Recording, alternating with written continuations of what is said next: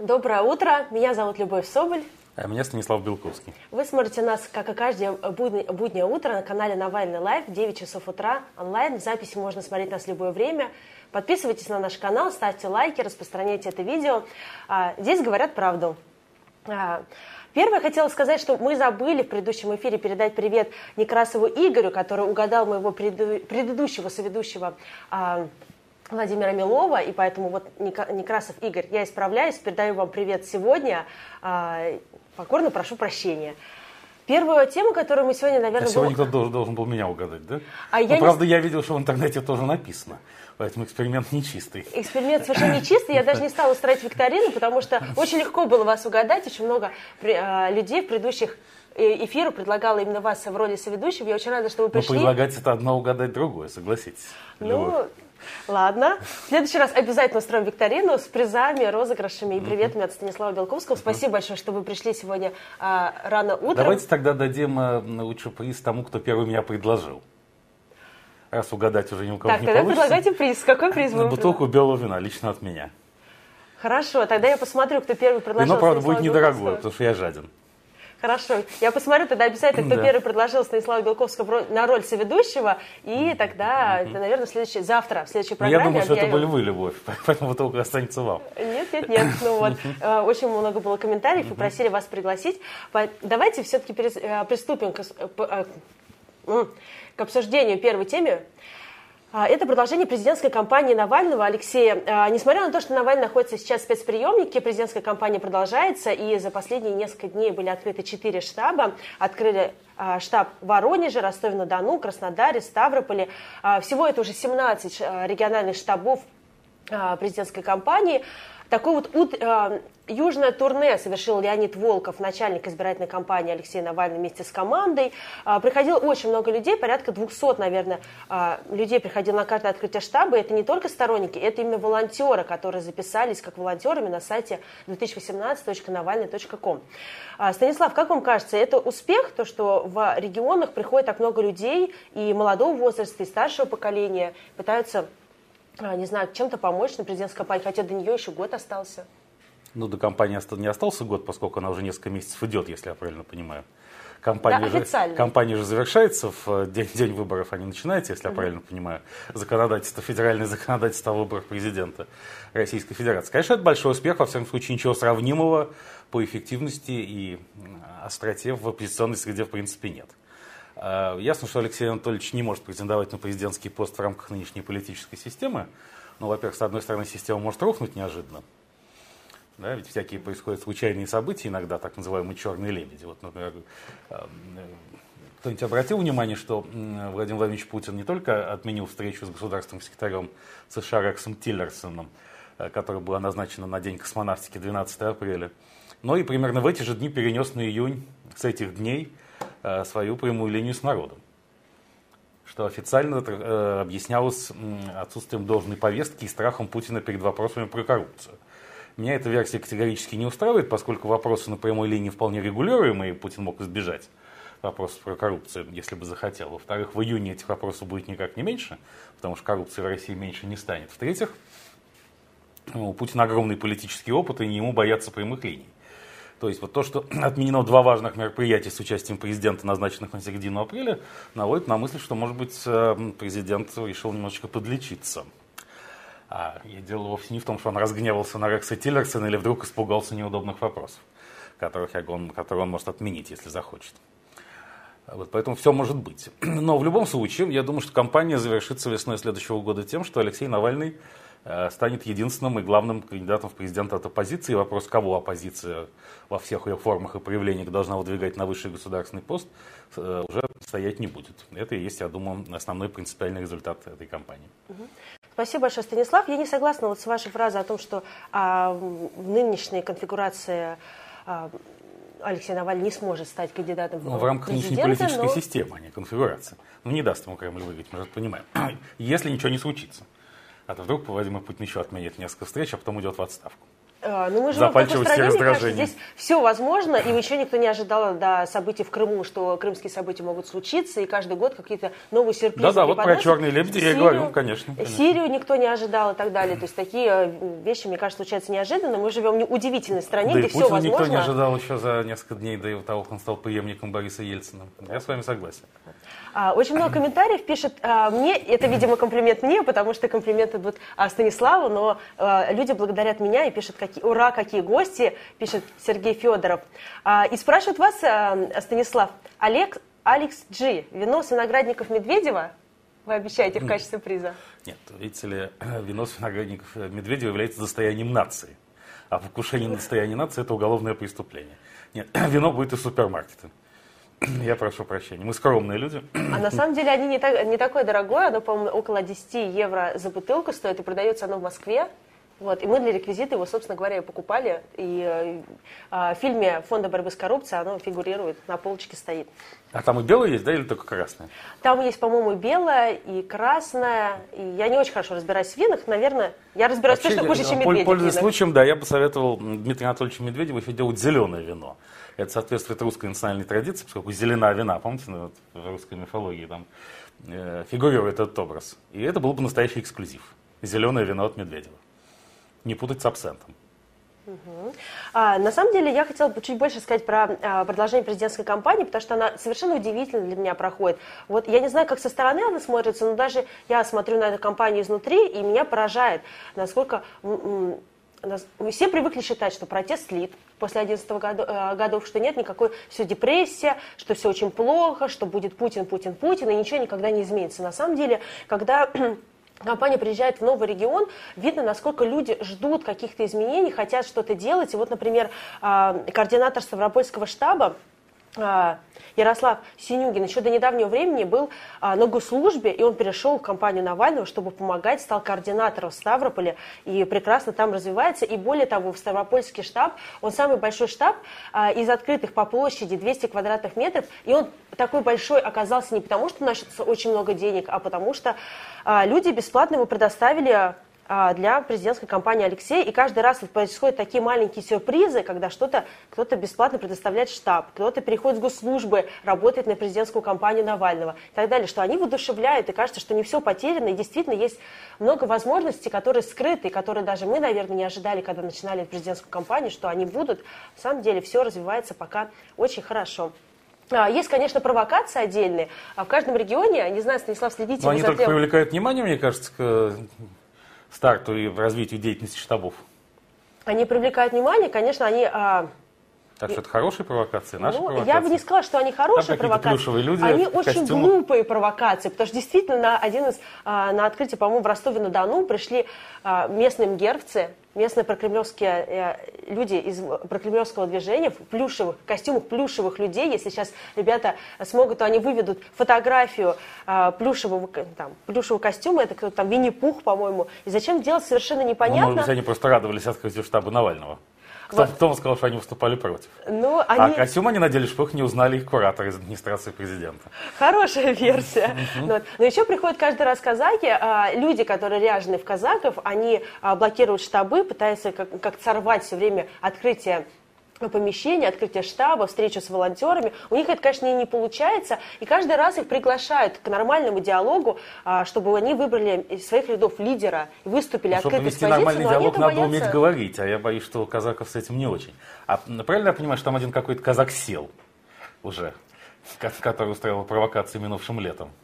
А, насколько, если честно, не знаю такой информации, сел кто-то или нет. Сел, но... сел какой-то казак, мне да? так кажется. Возможно. Да. На самом деле, вот казак, но который... он сел не за то, что он устроил провокации против Навального в каком, по какой-то экономической статье. Но я думаю, что он тем самым указал путь своим коллегам. А, угу. а сейчас по каналу «Россия» показали «Суд идет», и там подсудимого звали Леонид Волков. А, пишет нам комментарий Владислав Дот. А, ну, на канал «Россия-1», а, на канале «Россия» очень много каких новостей показывают, и совершенно неудивительно, что там кого-то зовут Леонид Волков, и вообще там происходит какое-то совершенно мракобесие, которое происходит параллельно от э, реальной действительности, и каждый раз какие-то новости нам пишут, что там произошло но по Первому каналу. Я не знаю, какой это Леонид Волков, но вот сейчас Потому пишет... Тот Леонид Волков мог бы запатентовать бренд Леонид Волков, и через суд запретить каналу «Россия» показывать любого другого Леонида Волкова без согласования с ним. Отлично, отличная Это идея. была бы хорошая акция в рамках президентской кампании Алексея Анатольевича Навального, дополнительно привлекающая к ней внимание. А, Альвита Юргенс пишет нам, нам был, надо было на эти митинги пойти с лозунгом «коррупционер, сообщник террориста», посмотреть на реакцию. Кого, коррупционера или террориста? На реакцию чью? На реакцию, видимо, Кремля, который организует митинги против терроризма, но при этом запрещает митинги против коррупции. А, вот, Станислав, На это Кремль вам. бы ответил, что он ничего не запрещает, потому что это относится к компетенции региональных и местных властей. А, Кремль еще много чего отвечает, и тогда Песков комментировал, что действительно не будет никаких сгонов на митинги против терроризма, но реальность она опровергла его заявление, потому что все видели, как бюджетников сгоняют на митинги, все видели, как детей используют на этих митингах, а, что были разнарядки, привести детей от школы, эти фотографии с разнарядками разлетались по всему интернету, видели плакаты, которые организованно детей сгоняли с флагами Единой России, и ходили они, в том числе 8 апреля, последние, когда митинги проводились против терроризма. А, Станислав, вопрос вам. А, Ру Дениска спрашивает, Станислав, можем ли мы ожидать, что Путин сделает ход конем и поставит еще одного преемника, но не Медведева? Ну, пока что преемником Путина является сам Путин. В этом смысле он поставит преемника, но не Медведева. Формально ответ «да». Вот. Э, преемники обсуждаются разные, тем не менее, не только Дмитрий Анатольевич Медведев, но и, например, Алексей Геннадьевич Дюмин, губернатор Тульской области, который блестяще в свое время произвел аннексию Крыма. А поэтому поживем увидим. Все важнейшие решения Владимир Путин э, принимает в последний момент. Поэтому я думаю, что раньше августа-сентября нам каких-то кардинальных решений от него ожидать не приходится. Тем более, что, собственно, в августе-сентябре и принято принимать такие решения. Давайте вспомним все, всю новейшую историю России, начиная с 1999 года, когда Владимир Путин 9 августа стал преемником Бориса Николаевича Ельцина. Неожиданно для многих.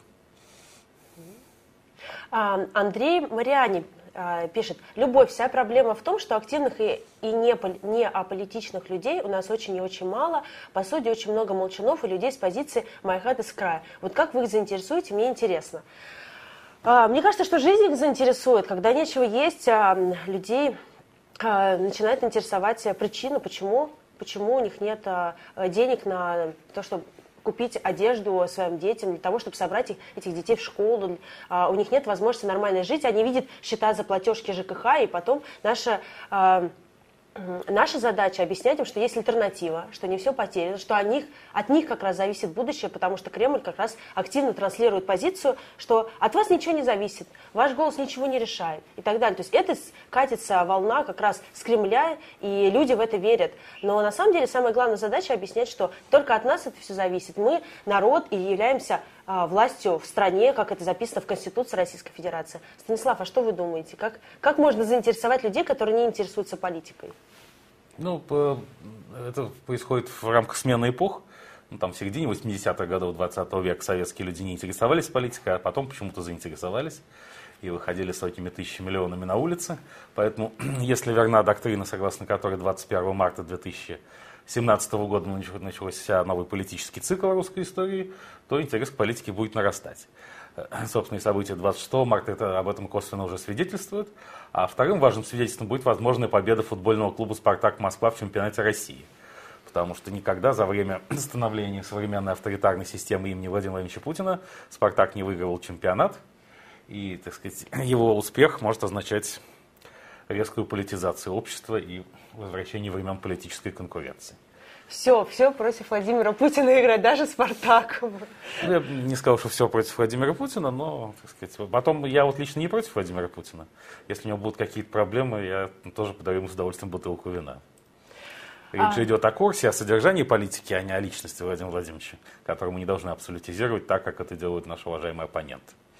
Но у нас разве а, не все завязано на личность Владимира Путина? Разве вот система не выстроена так, что у нас да, есть но автократия? Мы, но, но мы, что... мы же должны действовать перпендикулярно, а не, не ответ должен быть асимметричным, правильно? Симметричный ответ всегда проигрышный. В общем, депутинизацию надо начинать с себя, то есть нужно выбросить Владимира Владимировича из головы. И решить, что не важно, что думает Владимир Владимирович, так сказать, а, а важно, что произойдет после него. Отлично. Вперед, Спартак, уже нам пишет а, в комментариях а, Артем Климов. А, вопрос Белковскому. Вероятность введения санкций против России в связи с химатакой в Сирии? Она не маленькая. Я считаю, она примерно 50%. Сегодня, как мы знаем, проходит встреча министров иностранных дел стран Большой Семерки в Италии, в провинции Лукка. И на этой встрече инициатором полемики о введении новых санкций будет, как ожидается, министр иностранных дел Великобритании Борис Джонсон. И есть предварительное согласие на поддержку этой идеи со стороны государственного секретаря США Рекса Тиллерсона, который так и не увидит живого Путина во время визита в Москву 12 апреля. Поэтому тут все может быть, да. А, спрашивает нас а, Мэдди Сан на фотографии в рамке самый крупный донатер. Это, видимо, спрашивает про эту фотографию. Нет, это Николай Ляскин, мой традиционный соведущий, а, обычно соведущий, которым начинали как раз эту программу утреннюю на канале Навальный Лайв. Сейчас он находится в спецприемнике. Вот сегодня спрашивают, когда выходит Навальный. Навальный выходит сегодня из спецприемника после административного ареста. Он отбывал 15 суток только за то, что он вышел а, на площади 26 а, марта и потребовал ответов от властей по и от Медведева в частности по а, вопросам коррупции, которые он задавал в своем видеорасследовании. А на, а, Ляскин выходит еще через 10 суток, потому что он получил административный арест 25, в 25 дней, и а, пока его нету, как раз я приглашаю таких замечательных людей, как Станислав, для того, чтобы... Но я твердо обещаю, что было... как только Николай Ляскин выйдет из приемника, я немедленно уступлю его место, что, впрочем, не означает, что я стремлюсь на его нынешнее место. Не стремитесь, но очень хорошо, что вы приходите, потому что Но утра... обычно после но я ожидал какого-нибудь зловещего смешка и фразу, все равно там окажетесь. А, так, а спросите у Станислава, почему в Навального многие политологи не верят? Ну, странный вопрос, почему верят, не верят. Это, да, наверное, но я считаю, что верить надо только в единого Бога, которым Алексей Анатольевич пока не является. И надеюсь, что им не станет. Иначе это будет реинкарнация предыдущих э, российских лидеров. Вот. А политологи, знаете, вообще своеобразные люди. Я считаю, что политологов не существует. Да. А в глубине души большинство политологов тоже так думают, но боится в этом признаться. А кто вот, же, когда кто говорят, же вот когда говорят политолог Белковский, это же состав, слово политолог в этом наименовании, это составная часть бренда, это как двойная фамилия. Угу. Это не специальность. А кто все те люди, которые приходят на телеканал «Россия-1», на Первый канал и говорят, что мы, политологи, считаем, что у Навального нет шансов? Кто это все? Ну, мне кажется, так сказать, там должна дежурить скорая психиатрическая помощь э, недалеко от студии. Чем дальше, тем больше. А, но я просто плохо знаю этих людей, э, сказать. Э, там, но там, правда, есть очень колоритные персонажи, но не политологи. Например, Александр Андреевич Проханов или Сергей Иванович Кургинян. На них интересно смотреть, но только в первые пару лет их существования. А поскольку я их видел еще в первые лет 20 назад, то мне достаточно. Я стараюсь не, не возбуждать ну, избыточно просмотром такого рода я, телепродукции. Конечно, я, конечно, не так долго смотрю, но мне тоже уже достаточно, особенно после того, как Проханов рассказал по Первому каналу, что а, теракты, которые, теракт, который произошел а, в питерском метро, а, связан с протестами 26 числа, с антикоррупционными митингами и с деятельностью Навального и Фонда борьбы с коррупцией. Мне кажется, что это уже какой-то предел и дно пробито в ну, очередной кстати, раз. Кстати говоря, я бы не сказал, что Проханов, может быть, и не совсем не прав, в том вопрос только как связан. Не является ли это некой провокацией с целью закручивания гаек, да, и ответом определенных кругов и структур на акции 26 -го. Ну, еще марта. многие считают, что спецслужбы между, вместо того, чтобы а, заниматься действительно своей работой по защите народа от реальных угроз, а, занимались тем, что ловили а, людей на митингах 26 числа, ловили А еще они устраивали учения 2 апреля, если помните. Нет, я не помню. Расскажите, что за Ну, 2 апреля там были какие-то странные тоже протестные акции, в которых почти никто не участвовал, но задержания были. Я считаю, что это были учения просто. А, учение? Да. Возможно. Угу. А 2 апреля вообще очень странный день был. Я помню эти э, вещи, потому что очень много было информации, что это, возможно, провокация, и давайте не будем выходить. Кто-то говорил, что надо выходить и так далее. Но 2 апреля действительно прошло как-то очень странно. Туда пришло а, немного людей, и там были задержания, и какие-то прокремлевские движения приходили. Люди, которые из нода пришли специально, чтобы разгонять а, людей, и как это совершенно мракобесие случилось. А, Давайте дальше пойдем. Ну, Очень мракобесия там особо не было, там просто, просто проходили учения. Город там, подумал, учения идут. Там проходили учения. Чтобы было были... мракобесие, нужна, нужна какая-то содержательная основа этого мракобесия, а ее там не было вовсе. Окей, согласна, хорошо. Мероприятия проходили бессловесно. А, давайте перейдем дальше. Очень много вопросов э, и про Спартак пишут, и про Сирию, и про дальнобойщиков. Давайте про Сирию и про дальнобойщиков чуть попозже мы обсудим. Мы обязательно на этих темах остановимся. Сирию невозможно не обсуждать, а, но а я хотела еще рассказать, что вчера был день рождения Олега Навального, ему исполнилось 34 года. Он сидит сейчас в в тюрьме за то, что просто является братом Алексея Навального, за то, что Алексея Навального хотят держать на крючке, хотят на него давить, давить морально на его семью. И поэтому Олег Навальному мы шлем лучи поддержки. Я веду небольшую переписку с ним по почте. Ему, можно, ему всегда можно написать, поздравить его с днем рождения и вообще написать какие-то, не знаю, слова поддержки, сочувствия, благодарности, всего чего угодно. Это может сделать двумя способами. У Киры Ярмыш, пресс-секретаря Фонда борьбы с коррупцией, вчера вышел пост на эту тему, там написано конкретный адрес, на который можно послать письмо Олегу. А, сейчас, если ребята получится, то выведут этот адрес на экран. А, озвучу кратко. Это Почта России. Можно послать в Орловскую область, поселок Нарышкина, улица Заводская, дом 62, исправительная колония номер 5, Навальному ОА, 83 -го года рождения. Или можно послать свое письмо через ФСИН. Письмо на сайте ФСИН можно зарегистрироваться и отправить там письмо Олегу Навальному, поддержать ему. Вчера у него был день рождения. Поздравляем его. Поздравляем всячески. Поздравляем всячески его, его а, жену, его прекрасную семью, которая мужественно а, держится и не сдается, несмотря на вот этот несправедливый, неправосудный приговор, который он получил, э, за который сейчас отбывает срок.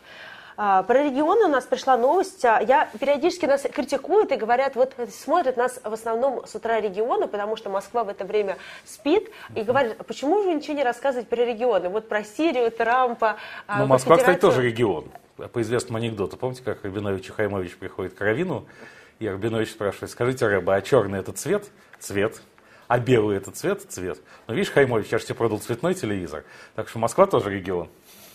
Окей, Москва По тоже, Конституции. Москва тоже регион, но очень много людей, которые говорят, что вы сосредоточены на Москве, и вот нас не замечают федеральные телеканалы, оно же много всего нового происходит. И вот нам прислали новость про регион, я присылайте обязательно в комментариях в мои соцсети, в, под запись этого эфира, в комментарии оставляйте свои пожелания, что нужно осветить и о чем нужно обязательно рассказать, а, что не прорывается на федеральную повестку, но очень важно для страны.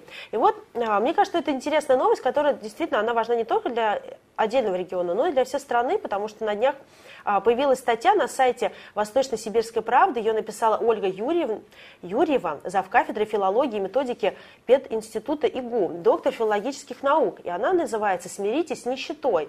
Там э, вот Ольга Юрьева, она рассказывает, как чиновник регионального министерства образования поверг в шок студентов. Он пришел общаться с пятикурсниками, педагогического института, им прямым текстом рассказывал, что у вас нет никакого будущего, на деньги можете не рассчитывать, и, в принципе, ваша профессия не особо нужна, потому что у страны есть другие приоритеты. И вот, он, например, цитата. «Разве вы, когда поступали в пединститут пять лет назад, не знали, что у преподавателя маленькая зарплата? На что же тогда вы рассчитываете?»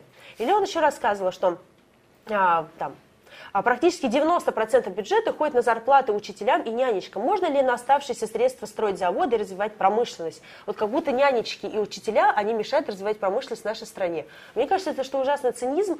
Вместо того, чтобы действительно акцентировать какие-то а, вещи на, на положительных моментах и рассказывать пятикурсникам, что их профессия важна и что именно на образовании строится а, нация, строится культура, э, идет развитие страны. Вместо здесь, этого здесь, что все мне плохо. представляется, что здесь опять же это проводится генеральная линия партии, э, начертанная, предначертанная Дмитрием Анатольевичем Медведевым, который нечто подобное говорил еще год назад на встрече с э, молодыми педагогами, дав им очень четко понять, что если вы хотите зарабатывать деньги, вам не нужно становиться педагогами, а если вы становитесь педагогами, то вы тем самым подписываете, что вам не нужны деньги и вы будете жить, например, за счет своего супруга или родителей, или детей, когда они вырастут. Поэтому здесь это общий идеологический тренд, который задан Кремлевым правительством достаточно давно, и ничего нового этот локальный чиновник в данном случае не сказал. Он просто проповедовал классиков жанра в лице Дмитрия Анатольевича. Я удивилась, что эта статья на оригинальном сайте вышла, но а, там очень много комментариев про Димона. Прям не, не ссылаются на Навальный, не ссылается никто, но вот уже Димон стал мемом, и там пишут очень много, что действительно, что давайте не про промышленность говорить, что учителя мешают развивать промышленность, а что вот, может быть, Димон мешает развивать и промышленность, и повышать зарплаты учителям. И мне кажется, что люди все прекрасно понимают. И... Я думаю, что все-таки преимущество Дмитрия Анатольевича в том, что он ничему не мешает, как и не помогает. А, но он, он тоже является, же, он же является премьер-министром страны. Воплощенная черная дыра. Черная дыра. Но он же является премьер-министром страны, и в том числе в его ведении находится и а, Министерство образования, и... Ну, чисто номинально, а, да. Честно. А в, не номинально в чьих руках находится? А, ну, он находится в руках Владимира Владимировича Путина, но Владимир Владимирович ясно дал понять, что он не интересуется внутренней политикой вообще. Поскольку русский народ бесконечно терпелив, и что бы ни происходило в стране, он не откажется от своего лидера. Он интересуется международной и военной политикой. А, спрашивает нас Алекс Фа. Вопрос Белковскому. Является ли Ходорковский конкурентом Навального или наоборот?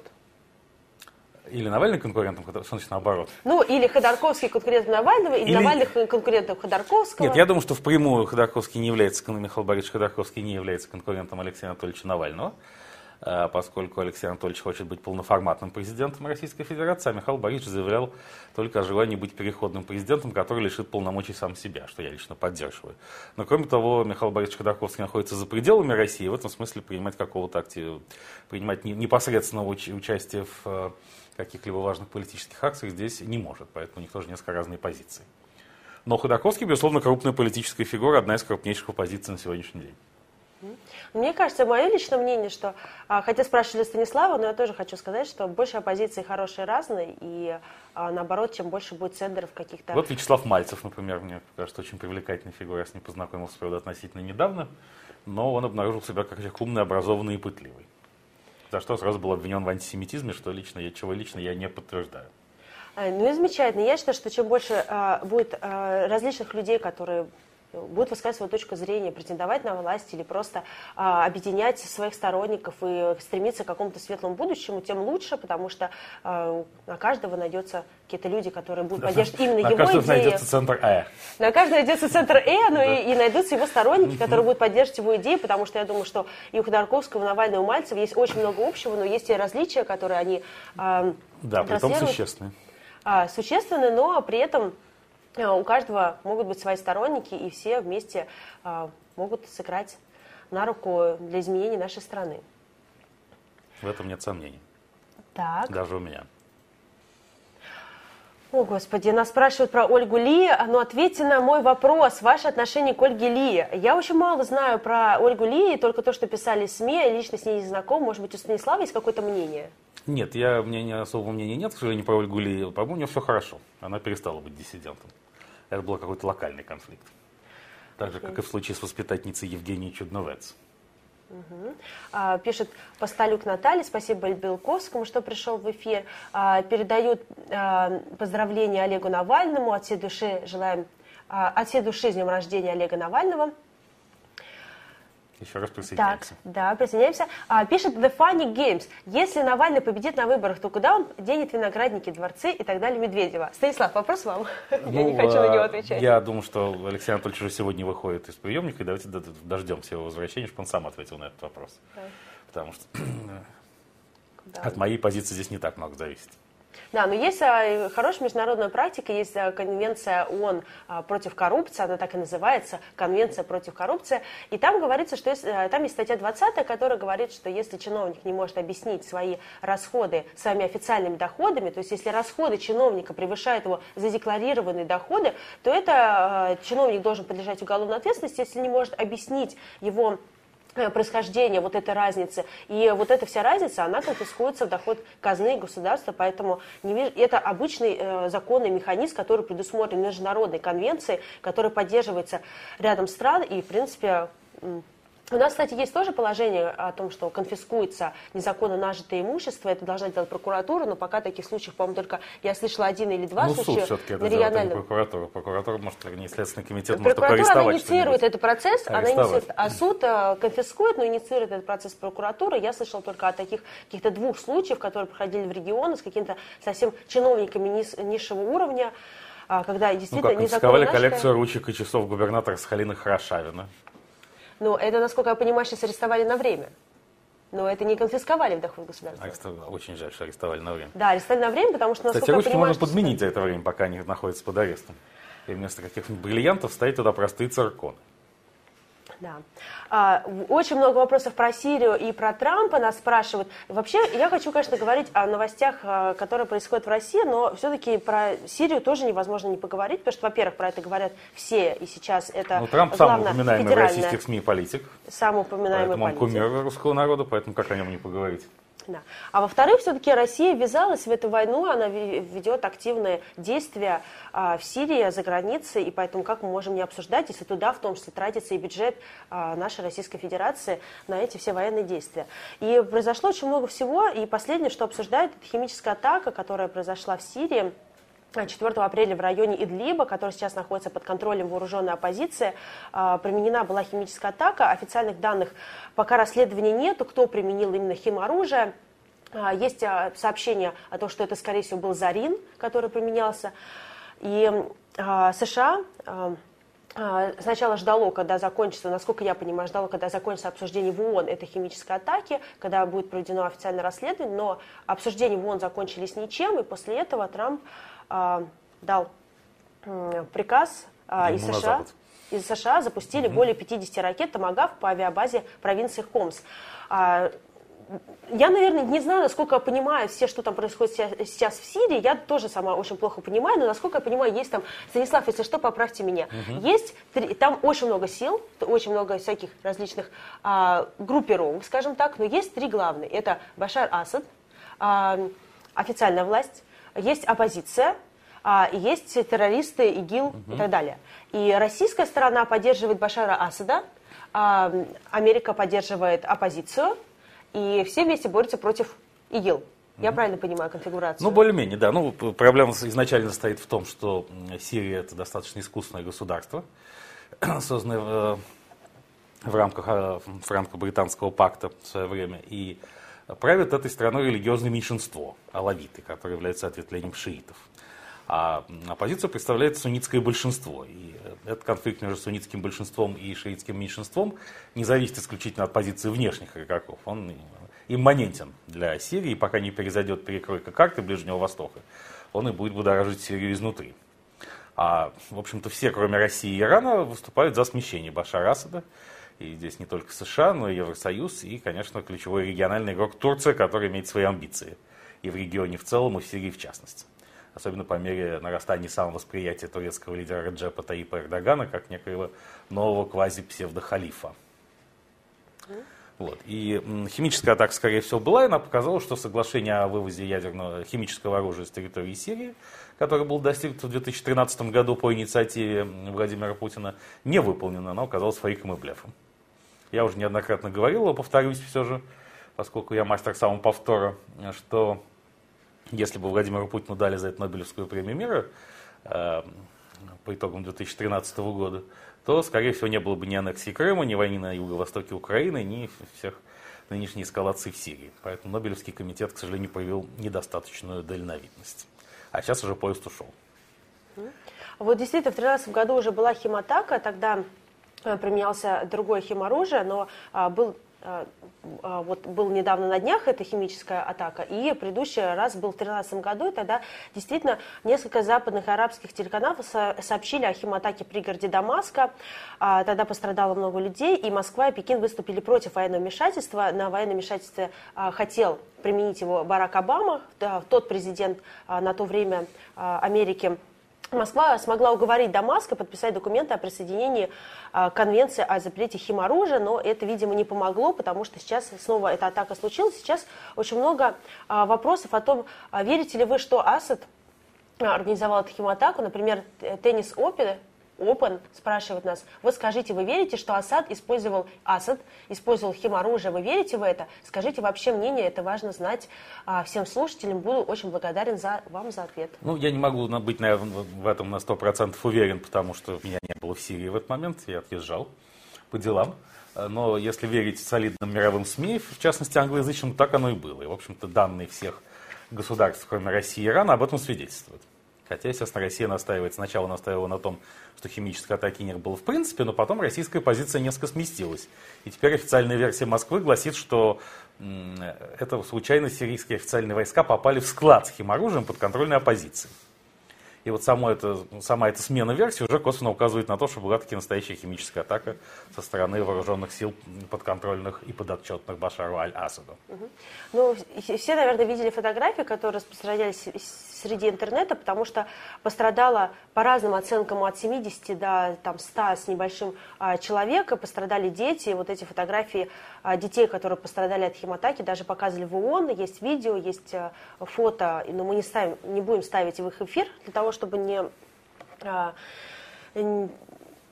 я не знаю, я сама их смотрю со слезами, поэтому я не хотела показывать их вам, но, опять же, есть э, версии и о том, что Россия помогала э, Башару Асаду э, в этой истории, и об этом, в, частности, об этом говорит и Руслан Левиев. Это человек, который возглавляет CIT, это Conflict Intelligence Team, который, он занимается расследованием военных конфликтов, и вот а сейчас ребята из CIT, а, команды CIT, собирают доказательства о том, была ли причастна Россия к этому инциденту с химатак или не была причастна, а, что там действительно произошло. Они собирают это по открытым источникам, смотрят геоданные, смотрят информацию в сети интернет, читают и арабские э, информацию, и на иностранных языках анализирует. И вот я с ним вчера очень поздно вечером поговорила с Русланом Левиевым, и он мне рассказал о том, что на самом деле сейчас к настоящему моменту известно по открытым источникам про эту химатаку. Давайте послушаем запись нашего разговора. Э, некоторые факты говорят в пользу того, что, скорее всего, зажигательные авиабомбы сбросили именно российские воздушные силы, потому что в городе Эль-Латам, на который тоже подвергся этому авиаудару, был замечен э, российский самолет Су-25 которые есть на вооружении только у российских войск э, в Сирии. Вот э, по химической атаке, по последним данным, погибло порядка 80 человек, и больше 500 э, получили тяжелые травмы ввиду химического отравления. Так, среди пострадавших от химического оружия есть также и спасатели, которые работали с жертвами этой атаки в незащищенном виде, без перчаток, как правило, без респираторов. Но это по той причине, что они слабо оснащены, гражданские спасатели Сирии. Поэтому такое большое количество э, пострадавших от химической атаки. А что с расследованием, которое вы делали и опубликовали сегодня? Ну, мы, как я и сказал, 8 апреля был нанесен ряд авиаударов по городам в провинции Идлиб, были применены зажигательные авиабомбы.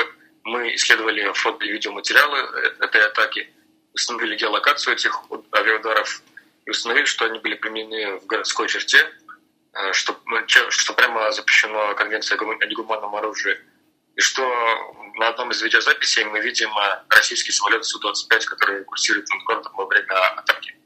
Нам, э, для нас это делает возможным предположить, что к этой атаке причастны российские войска. К тому же по предыдущим развитием событий по части Алеппо и других боев в предыдущий год мы видим, что российские войска неоднократно применяли зажигательные бомбы. К тому же из репортажа Russia Today, э, снятого на авиабазе Шайрат, посвященного тому, что авиабаза Шайрат продолжает свою работу, несмотря на атаки США, мы видим под крылом самолета Су-25 как раз такой тип зажигательных авиабомб. Славик Овчинников спрашивает нас, какой, в чем реальный интерес России в Сирии? И очень много комментариев подобного рода. А, Олег угу с фамилией, которую я, наверное, не прочитаю, потому что перепутаю точно, пишет, что мы выиграем в Сирии, какой наш там интерес, интерес России. Угу. Станислав, что вы думаете по ну, Во-первых, завершая предыдущий фрагмент, э, я хотел сказать, что если химическая атака была, то она не могла быть не согласована с э, Российской Федерацией, поскольку сегодня Москва в значительной степени контролирует Башара Алясада, во всяком случае, в процессе принятия ключевых решений по международным военным вопросам. Поэтому здесь, конечно, России именно будут появляться претензии по этому поводу. Именно поэтому сегодня в Италии, в провинции Лукка, э, Большая семерка на уровне министров иностранных дел обсуждает новый виток санкций. Что же касается интересов России в Сирии, то национальных интересов как таковых там нет, на мой взгляд. И все вторжение в Сирию было составной частью операции по Владимиру Путину по принуждению Запада э, к любви, то есть к переговорам о судьбах мира. Эта операция продолжается, и, как мы видим, Запад э, стал еще более сплоченным, чем при Бараке Обаме, в нежелании вести с Россией переговоры о судьбах мира, а значит, и нежелании возвращаться к Ялтинско-Потсдамскому миропорядку, который сложился по итогам Второй мировой войны в 1945 году и рухнул символически в 1989 вместе с Берлинской стеной. А, а, Дедрот пишет, а, Станислав говорит очень хорошие вещи, но на самом деле он часто об этом в эфире говорит, и я это слушаю, но не знаю, насколько вы в курсе. Станислав, расскажите про эту историю, про принуждение Запада к любви. Что, что вы вкладываете в это понятие? Что это такое? Э, это попытка Владимира Путина договориться с Западом в целом, особенно с Соединенными Штатами Америки, как ключевой мировой державы, о выделении России определенной сферы влияния в мире, в частности, постсоветского пространства. Для того, чтобы договориться, надо сначала устроить какой-то скандал, бучу, поскольку договориться по-хорошему не удалось. То есть Путин добивается отмены санкций, конечно, или, как минимум их смягчения, и вот выделение себе зоны приоритетных интересов а, в так называемом Содружестве независимых государств, которое формально все еще существует, хотя эту аббревиатуру мы уже начинаем забывать.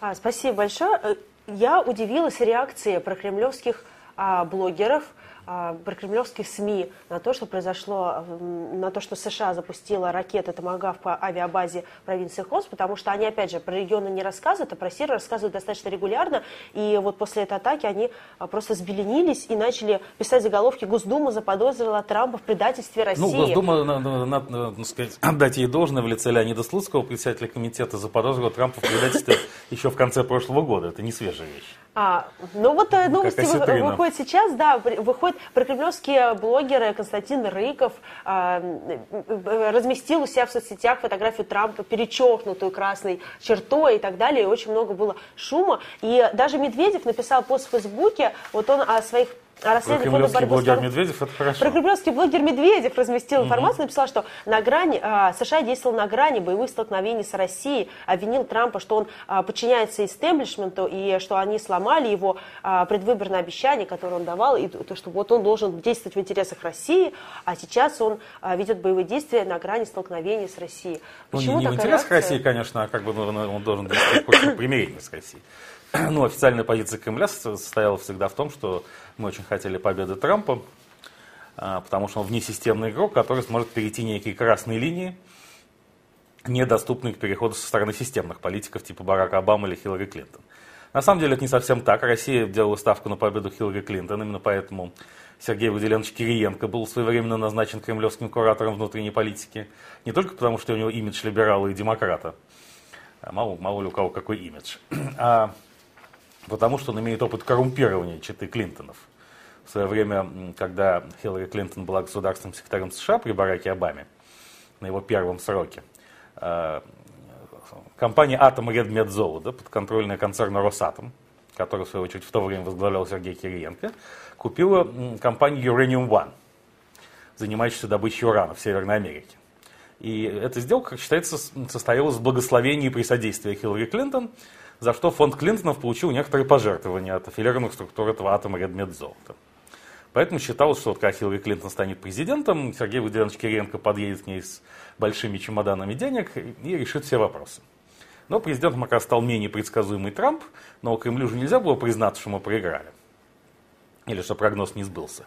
Поэтому Трамп стал чуть ли не пророссийским кандидатом в президенты, и всякие мягкие вещевания – отдельных комментаторов типа вашего покорного слуги, что Трамп все равно ориентирован на республиканскую партию, на Вашингтонский истеблишмент, что на всякого Трампа найдется сенатор Джон Маккейн, который идеологически в значительной степени формулирует республиканскую повестку, а республиканцы всегда более жестко относились к России и к ее международным амбициям, чем демократы. Все это не имело никакого смысла до атаки на военный аэродром Шайрат а, на прошлой неделе. То есть теперь стало, стало понятно, что линия Трампа будет более жесткой, чем его предшественника, и посмотрим, чем закончится сегодняшнее заседание в Италии министров иностранных дел и визит Тиллерсона, госсекретаря Тиллерсона 12 апреля в Москву. Но ничего хорошего от Москвы точно не сулит. Другое дело, что, согласно моему убеждению, Владимир Путин, в общем, не против обострения. Он так привык жить в логике войны, что ему было бы слишком скучно вернуться в логику мира, где надо заниматься зарплатами учителей и врачей, реконструкцией ЖКХ и борьбой с коррупцией. Кроме того, Владимир Путин ведь всю жизнь живет под санкциями де-факто, как раб на галерах. Да? Это многочисленные его друзья и соратники могут прохлаждаться в тосканских виноградниках и гулять по э, набережной Куразет. А Владимир Путин был этих удовольствий лишен, о чем в последнее время он довольно часто говорит открытым текстом на публичных мероприятиях. И то, что люди, для которых он сделал так много и позволил им заработать миллиарды долларов и евро, немного пострадают за него, в общем, где-то бессознательно ему даже приятно. Он им компенсирует это различными законами, типа закона Тимченко, принятого и подписанного президентом на прошлой неделе, согласно которому жертвы за объекты западных санкций э, могут не платить налоги в России. Но все равно в этом есть скрытая издевка. Что, мол, ребят, вы хотели стать гражданами свободного мира, вот получайте. Выбирайте, с кем вы мастера культуры. Со мной, вашим покровителем и патроном, или с Западом. Но если с Западом, тогда не со мной. А если со мной, то не с Западом. А, давайте закончим уже тему Сирии. Хотелось бы просто сказать те факты, которые я себе а, отметила и которые хотела бы все-таки озвучить в эфире, что а, правильно а, Станислав говорит, что действительно сейчас Трамп действует гораздо жестче, чем действовал Барак Обама, потому что Обама как раз а, собирался применять а, какие-то более серьезные меры воздействия, но тогда он отказался от этого, а сейчас Трамп, он... Но Обама просто делал все возможное, чтобы избежать вовлечения Америки в новые военные конфликты. Угу. В этом а смысле... Трамп этого не боится? Ну, Трамп пока действует достаточно осторожно, он же не вел сухопутные войска в Сирию, он пока нанес удары томогавками с эсминцев Портер и Росс. Да, посмотрим, что, как он будет действовать дальше, но если сегодня будет объявлен проект новых санкций, то это значит, что э, Трамп действует еще жестче, чем Обама, угу. невзирая на всю свою риторику а последних ну, во всяком случае, сегодня газета Times сообщила нам об этом, а это не желтая газета, она достаточно серьезная. Это значит, как минимум обсуждение, инициированное Борисом Джонсоном, министром иностранных дел Великобритании, будет серьезным. Может быть, э, санкции не введут новые, но э, это, по крайней мере, обсуждается на полном серьезе, а не просто так. Спрашивают про российскую причастность к атакам еще раз. Мы про это говорили, но а, сейчас российские э, и сирийские военные, они отрицают свою причастность к произошедшему. И менее чем через сутки глава МИД Сирии уточнил, что первые сообщения об атаке на а, а, Хан Шейхун появились в 6 утра, тогда как сирийские а, ВВС совершили вылет только в 11.30 и нанесли удар по складу оружия, где хранились химвещества. То есть в 6 часов утра а, и российские, и ну, сирийские 6 часов утра, утра видимо, это по вашингтонскому времени. Это напоминает старый советский анекдот о том, как момент катастрофы челнока «Челленджер», э, ну, вы, наверное, не помните этого, потому что вы, наверное, тогда еще не родились в 1986 году. Э, раздается звонок из Москвы в Вашингтон, и, значит, э, Советский Союз приносит соболезнования американскому народу по поводу катастрофы Челленджера. На что в Вашингтоне недоуменно отвечает, он же еще не взлетел. Ой, извините, говорят Москвы, разница во времени. Вот, видимо, такая же история происходит и с химической атакой на Хан Шейхун. Угу. Ну, шутки шутками, но Россия же выступила, вот был Совет Безопасности ООН, и Россия выступила там против англо-американско-французского проекта резолюции, в котором требовалось, а, содержалось требование к Дамаску предоставить полный отчет о своих полетах в день атаки. Почему Россия выступила против? Ну, потому что она рассматривает себя как политического патрона Башара Аль-Асада и нынешнего формального сирийского руководства. Кроме того, если бы она поддержала эту резолюцию, она не просто сыграла бы против себя, но и с точки зрения Кремля ослабилась бы свои позиции в торге с Западом. Угу. А, официальных данных международного расследования пока нету. Опять же, повторюсь, и Организация по запрещению химического оружия планирует завершить расследование только на следующей неделе. А, надеюсь, удастся выяснить. Ну вот Рекс Тиллерсон обещал привести в Москву 12 апреля эти результаты. Видимо, угу. поэтому встреча с Владимиром Путиным не состоится, поскольку Путин боится перенервничать, разглядывая привезенные Рексом Тиллерсоном бумаги. А если верны еще слухи о нестабильном состоянии здоровья российского лидера, то нервничать ему нельзя вдвойне. А, спрашивают здесь юзернейм, юзер-код. Станислав, вам жалко Путина? У него мог быть, а, могла быть совсем другая жизнь. Он стал заложником своего положения. В какой-то степени, ну, я не сказал, что мне его жалко, но я ему сочувствую. Это все-таки разные эмоции. Жалость и сочувствие. Э, все-таки сильного мужчину нельзя жалеть, это его унижает. А сочувствовать ему можно. Конечно, Владимир Путин же не собирался быть президентом. Он хотел быть главой крупной корпорации, купаться в роскоши, а, так он вот как галерный раб прикован к проблемам Российской Федерации, от которых он пытается убежать в международную военную политику. И насколько этот побег будет долгим и продуктивным, мы пока не знаем. То, что Россия расплачивается за этот побег, платит за него высокую цену и за санкции, и за общее ухудшение экономической ситуации, это, безусловно, уже так. Путин раб на галерах, но почему-то в рабском положении находится все остальное население. Путин как-то не видно, чтобы он бедствовал и был в положении раба. Ну, конечно, он бедствует. Вот недавно на пресс-конференции большой он говорил, что что же за жизнь такая проклятая. Э, я бываю во многих столицах мира, но не могу даже в музей зайти. Приезжаю, веду переговоры, улетаю обратно. И с этим надо что-то делать, намекал Путин. Надо как-то расслабиться. Надо как-то расслабиться, допустить Навального к выборам, провести честный выбор в 2018 году, и тогда можно расслабиться. Ну, до такой степени Путин не расслабится. Он малопьющий. А Николай Медведев спрашивает вопрос Белковского. Станислав, как вы оцениваете возможность социального взрыва в России как следствие накопившихся социально-экономических проблем? Я считаю, что в России, возможно, череда локальных социальных взрывов, не глобальный, не, не общенациональный. Но здесь много еще будет зависеть от того, как российские элиты будут реагировать на ухудшение дальнейшей международной обстановки вокруг России, новые санкции. И в связи с этим ущерб для российской экономики и ущерб, собственно, непосредственно для представителей этих элит, которые уже сориентировались на размещение капиталов на Западе, на западное здравоохранение и образование, и сейчас им практически приходится эвакуироваться полностью или частично. И здесь, собственно, над нами витает призрак дворцового переворота, который может быть подогрет и вероятность которого может возрасти в контексте и на фоне череды локальных социальных протестов. А, нам очень пишут многие люди, вы, ребята, вы издеваетесь, нам хватает Сирии и на федеральных каналах, а, пишет Осло, Осло.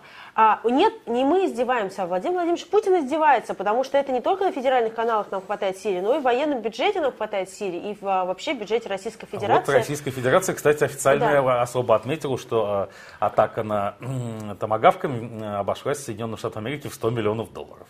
Опять же, по старому еврейскому анекдоту, не родственники, но все равно приятно. А что касается Сирии на федеральных каналах, там же вам не говорят то, что мы говорим. Мы же носители альтернативной точки зрения. Это нас оправдывает. И вообще это важно, потому что сначала мы говорим про регионы и про то, что не хватает денег на образование, и э, впрямую региональные чиновники рассказывают о том, что давайте смиритесь, вы будете жить на 5 тысяч рублей, и вообще в 10 тысяч рублей сейчас обсуждается зарплата для учителей, что это, в принципе, приемлемая стоимость, приемлемая стоимость их услуг и вообще, то есть на 10 тысяч рублей вот они еще могут прожить, а на 5 тысяч рублей совершенно нет. То есть какие-то запредельно низкие суммы платят российским учителям. И, как не обсуждать вместе с этим Сирию, потому что вот куда идут бюджеты, вот куда идет... А, вот про что пишет Дмитрий Медведев у тебя в Фейсбуке, вместо того, чтобы писать про учителей.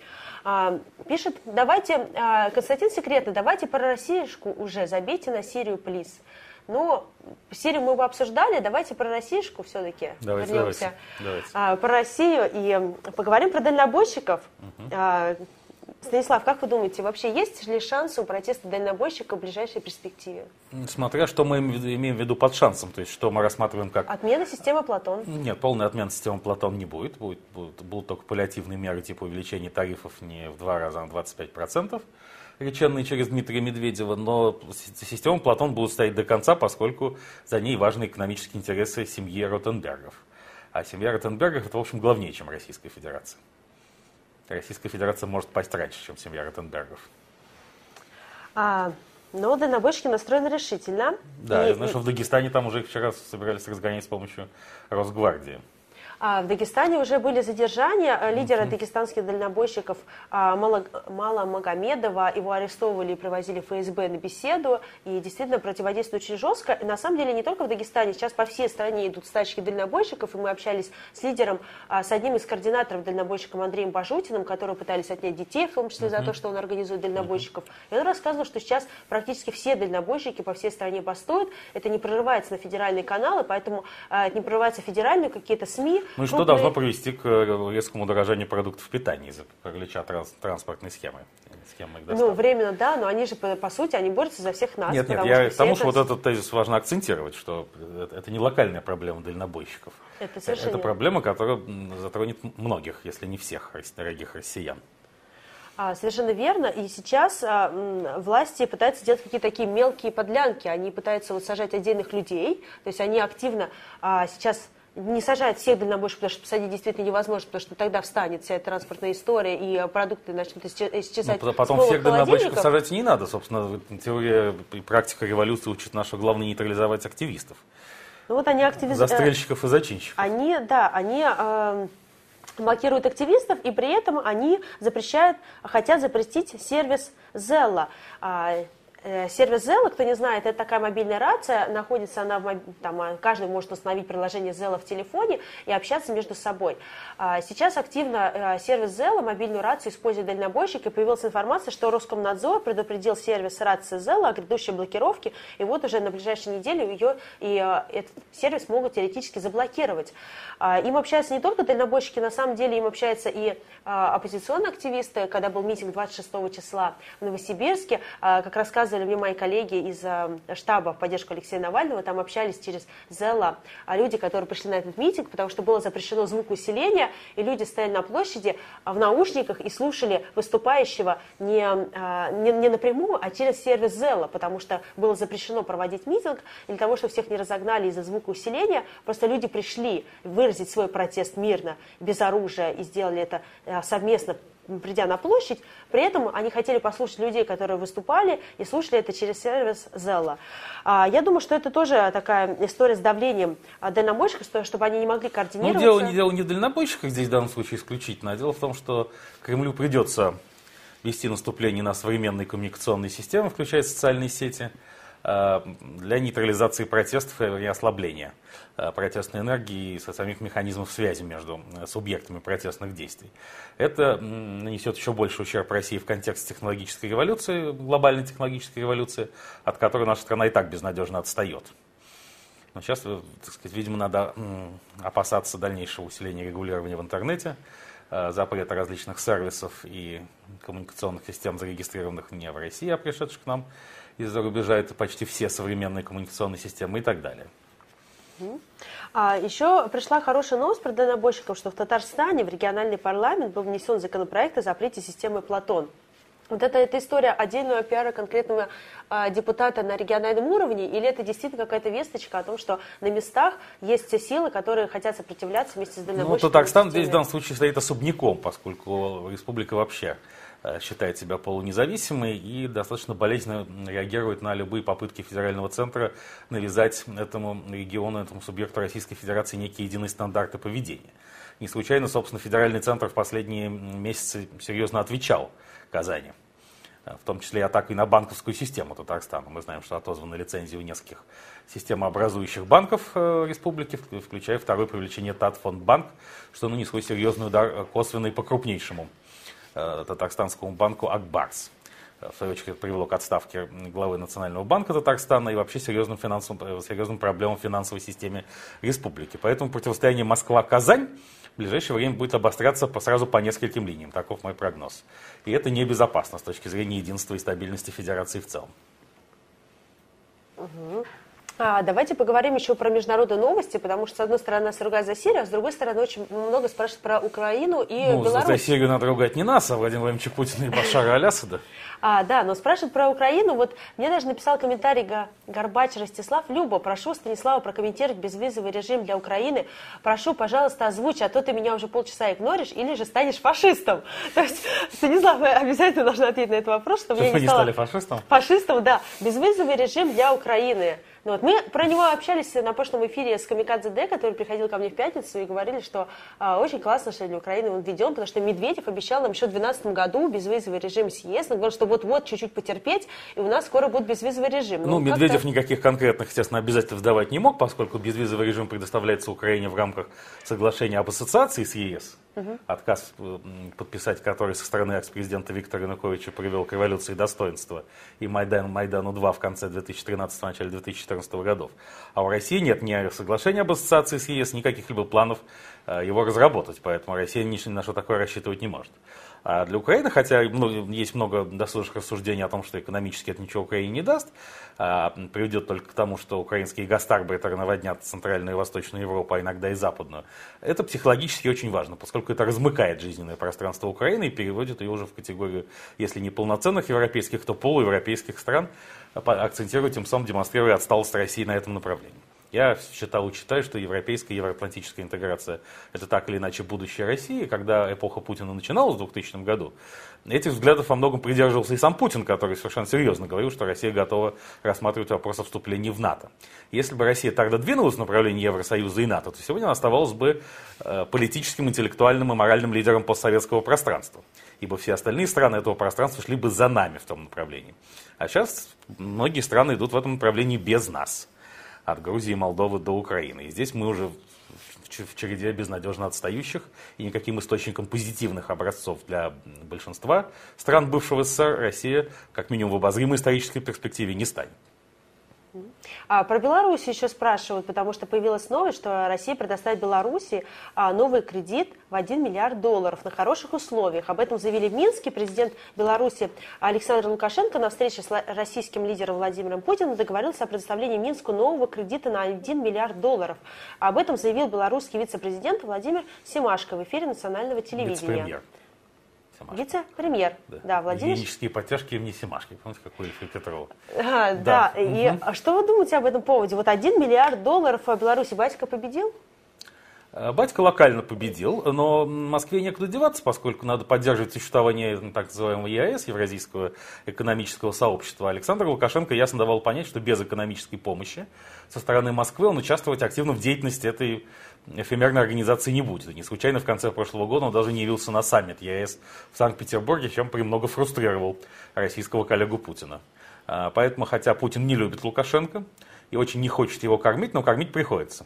Ибо развал ЕС станет э, уже окончательным поражением России на постсоветском пространстве, фиксировать который Путин категорически отказывается.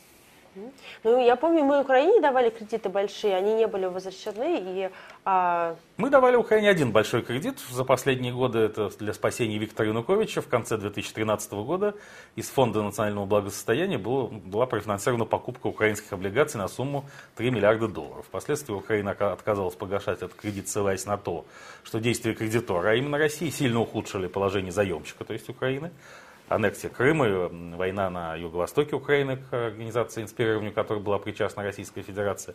Но пока лондонский суд, который рассматривает этот вопрос, принял решение скорее в пользу России. Но сейчас будет апелляция, и посмотрим, к чему эта апелляция приведет. А, естественно, как только Янукович пал, Россия немедленно начала требовать кредит назад. А так общая сумма кредитов, обещанных Януковичу для его спасения, составляла 15 миллиардов долларов. Но России удалось сэкономить 12 миллиардов из этих 15, потому что Янукович все-таки пал и сбежал по официальным данным в Ростов-на-Дону, а не по неофициальным в Барвиху. Кстати, на, я бы советовал российским риэлторам, особенно в столичном регионе, уже начать присматривать недвижимость для Башара Аль-Асада. А, Илья? Потому что когда он будет уже на российской территории, конкуренция резко обострится за то, кто впарит Башару Аль-Асаду хороший домик миллионов за 50 долларов. В Ростове? Нет, ну зачем Башару Аль-Асаду в Ростов? Конечно, он поедет сюда. А, естественно, в Москву, в Москву, в Москву как три сестры. К тому же Башар Аль-Асад по образованию офтальмолог, более того, с британским офтальмологическим образованием как и его жена Асма Асад, очень красивая женщина. Поэтому, я думаю, они могли бы найти работу в сфере отечественной офтальмологии. Это очень трудно сделать, потому что российское Вот институт Гельмгольца сейчас, институт Гельмгольца переживает не лучшие времена. Э, МТК микрохирургии глаза имени Святослава Николаевича Федорова тоже в зоне турбулентности. И здесь Асад мог бы проявить себя во всей красе. А, спрашивает Илья Чижанов, наверное, это последний вопрос, который мы сегодня успеем задать Станиславу и вообще озвучить в эфире. Почему власть никак не поймет, что их законы в интернете не работают? Я вот, например, даже не знал про фотожабу Путина. Я как понимаю, это фотожаб, где Путин был с накрашенным лицом. А, пока ее не изобретили в интернете. Мы обсуждали эту новость. Ну, это, это так, называемый, так называемый эффект Стрейзенд, да? Да, да. Называется, когда что-то запрещают, многие только и узнают о запрещенном благодаря этому запрету, в силу этого запрета. Э, да, конечно, управлять интернетом Кремлю чрезвычайно тяжело. Но все-таки мы знаем китайский опыт, так называемый firewall, который позволяет ограничивать доступ к нежелательным ресурсам и социальным сетям. Вы недавно Путин похвалил. Э, да, Путин похвалил firewall и заявил, что во всем мире закончилась э, эпоха расхристанной свободы в интернете, тем самым недвусмысленно намекнув, что очередные ограничения в сети готовятся, и нам надо готовиться к ним в свою очередь.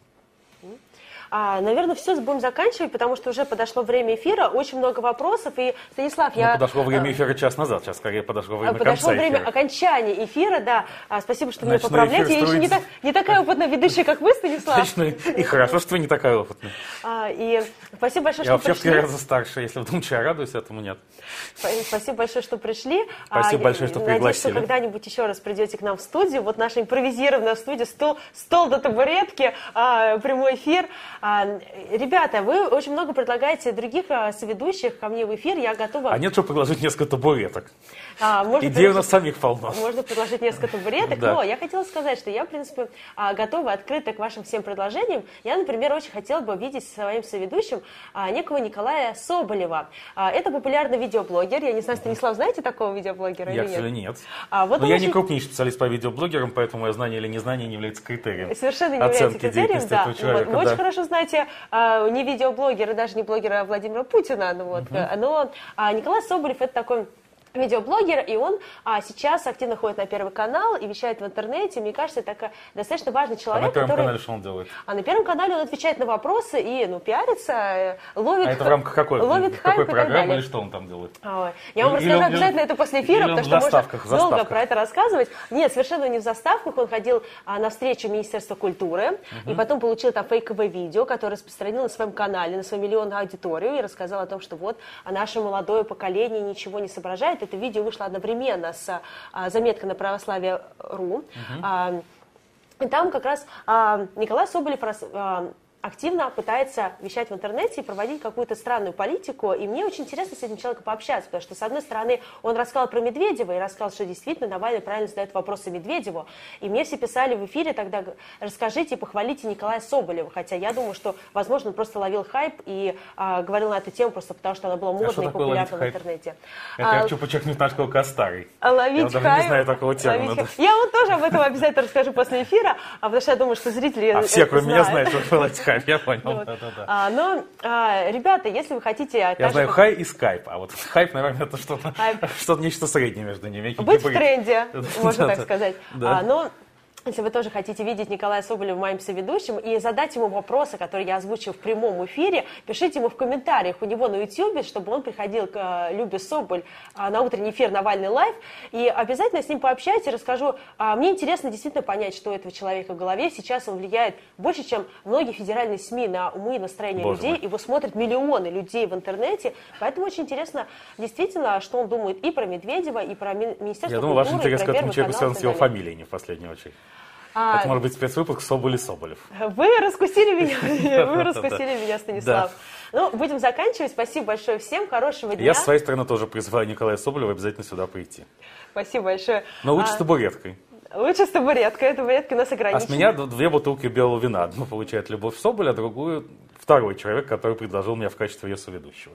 Спасибо большое, Станислав. А, Спасибо вам. У нас действительно ограничены табуретки, потому что у нас до сих пор не возвращена техника, не возвращены камеры, на которые мы делали эфир. А, все это находится непонятно где, скорее всего, в Следственном комитете после обыска, который проводился 26 числа а, в офисе Фонда борьбы с коррупцией. Но мы все равно будем продолжать выходить в эфир, несмотря ни на что. Будем делать это хоть с телефона, хоть с калькулятора, хоть с табуретки. Смотрите нас завтра в 9 часов утра онлайн на канале Навальный Лайв. Подписывайтесь на канал, ставьте лайки. Всего доброго, хорошего но бутылки вина сюда в офис этап приносить не буду, поскольку их, если их заберет Следственный комитет, я искусаю себе все локти. А к тому же этого не надо пить на работе. Не надо пить на работе, будем да. пить а, позже. Как говорил Александр Иванович Бастрыкин, председатель Следственного комитета, не надо путать причины и следствия, особенно не надо путать следствие. А, не будем путать следствие. До свидания, хорошего дня. Хорошего дня.